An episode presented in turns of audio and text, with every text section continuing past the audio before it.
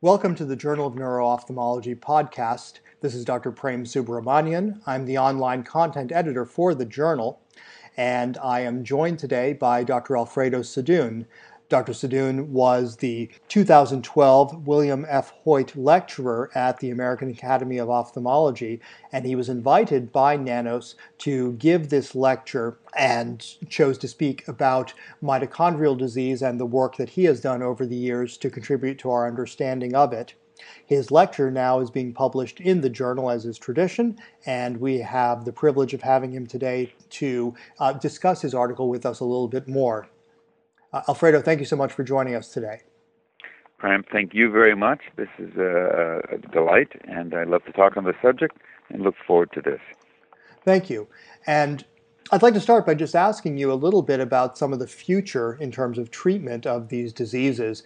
You presented a lot of wonderful data on Leber hereditary optic neuropathy, in particular, showing that long term oxidative damage, uh, rather than direct energy deprivation, uh, may be the source of axonal loss in the disease. And since it's this long term oxidative damage over time, what do you think uh, the likelihood of success is for gene therapy strategies that are being pursued right now, for example, with the ND4 gene? Um, I'm pretty optimistic in the long run, although there's a lot of technical issues that may make it more difficult in the short run. Um, and even though we do have evidence, just as you said, that there's long term oxidative damage, it does seem to have a threshold effect. So it is not like many degenerations where it just sort of accumulates over time. Uh, that is to say, I'm speaking about Leber's hereditary optic neuropathy. But rather that it gets to a threshold and then the cells die pretty suddenly. So if you can um, uh, hold off or divert the damage before threshold, such as with gene therapy, uh, I think you can do well. Um, this specifically and quickly, the evidence of it being um, an issue of reactive oxygen species as opposed to uh, ATP energy depletion is, is at least fourfold. We did cybrid experiments where we grew cells with the mitochondria from Leber's, and they showed only about an 18%, 18% loss of ATP, but hundredfold increases in reactive oxygen species. We studied the optic nerves from humans with Leber's that came to histopathology, and they were filled with nitrotyrosine, which is the accumulated product of reactive oxygen species. We've seen clinically certain circumstances where people smoke, and not necessarily smoke cigars or cigarettes, but were exposed to smoke, such as a family in Northern California, which was downwind of a tire fire, and the mother and both her daughters lost vision. And now, most recently, we've just published a mouse model, uh, which actually has a genetic defect in it, in PNAS, and analyzing synaptosomes from the mouse model, we see the same story. Only about a 20% decrease in ATP production, but um, multiple uh, levels of increase in uh, ROS. But if the gene therapy can be made to work, not only will it give a little extra ATP, which I think is inconsequential, but it'll shuttle the electron that's liberated by a faulty complex 1 back to complex 3, and that will be critically useful. So mopping up those electrons clearly important. And in your article and in your lecture, you didn't uh, have the time to discuss any reactive oxygen species scavenging drugs. And do you, what, what do you see their role might be, both in patients but particularly in obligate carriers who have normal vision? Well, in regards to patients, we've fortunately had a chance to try a number of drugs out and they've been somewhat successful, though not dramatically so. And the most successful drugs, I mean, people have tried a number of other approaches involving vitamin C, vitamin E, that I would say have had no basis, no clinical uh, success at all. But with uh, a category of drugs, the quinones, the first of being coenzyme Q10, which would be ideal because it would do that very job of shuttling the electrons back to complex 3, there hasn't been any success, and I think that's due to drug delivery issues the Japanese trimmed the tail of uh, coenzyme Q10 to improve the drug delivery characteristics, and that's called idebenone. And as you know, there have been now both retrospective and prospective studies with idebenone. They come up with identical results. So it's encouraging that at least in a percentage of patients, they end up doing considerably better. I think visual acuity is a terrible outcome measure because this is a disease that starts as a central scotoma that expands, and once you've lost the center, your visual acuity is so profoundly affected that it doesn't really show uh, the, the, the, the great use of this drug, but either looking at OCT for retinal nerve fiber layer losses or looking at visual field so you can see the edge of that expanding scotoma, you can find that idebenone works. A third generation uh, quinone called EPI743 uh, has been developed by a company called Edison, um, and that probably works too. We've had a dozen patients in an open label trial that we've used that medication. What's interesting is that both the idebenone and the EPI743 are not dramatic, and they certainly don't work quickly.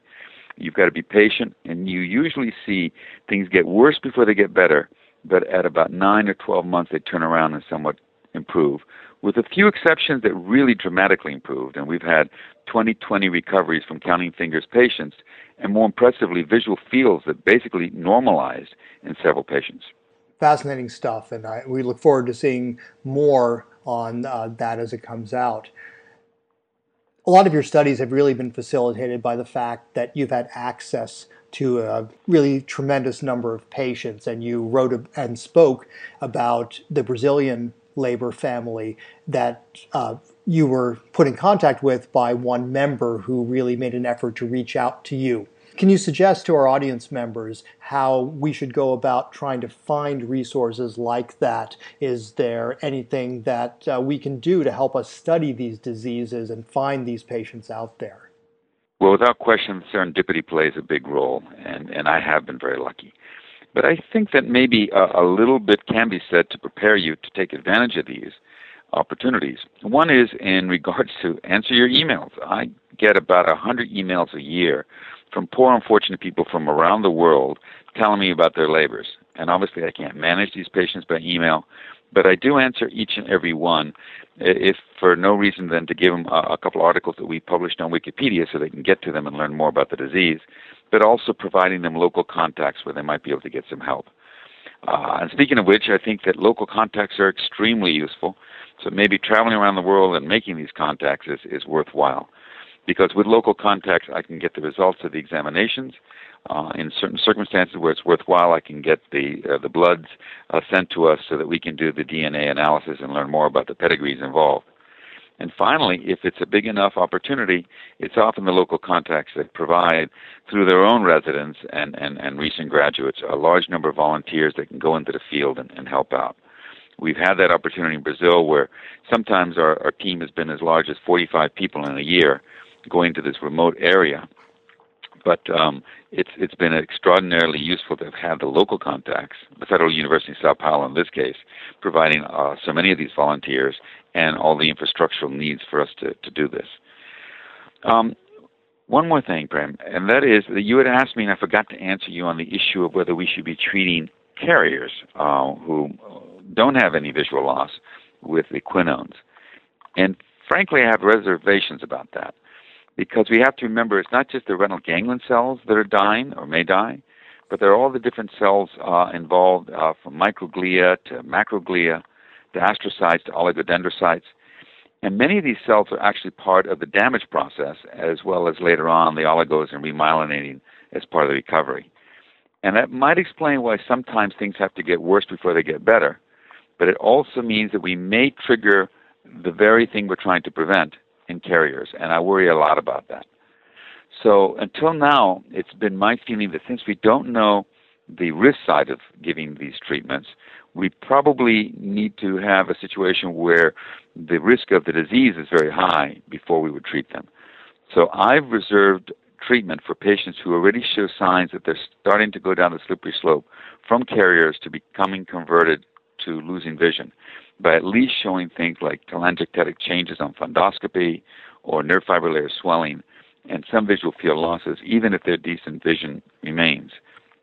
But I've never treated a carrier who basically is normal for fear that I might trigger the very thing I'm trying to prevent.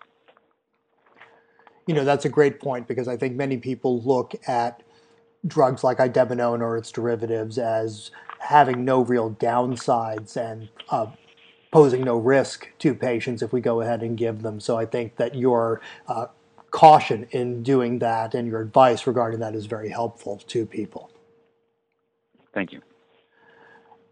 I'd like to thank you overall for uh, spending time today to speak with us about the lecture and about the work that you have done over the years to really advance our knowledge about mitochondrial diseases and Leber hereditary uh, optic neuropathy in particular. And again, thank you for joining us today. Well, thank you, but I'd also like to add a thank you here to the uh, North American Neuro-Ophthalmology Society that was very kind to uh, to afford the opportunity, both for the award and for the Hoyt Lecture, that uh, allowed me to speak on a subject I love so much.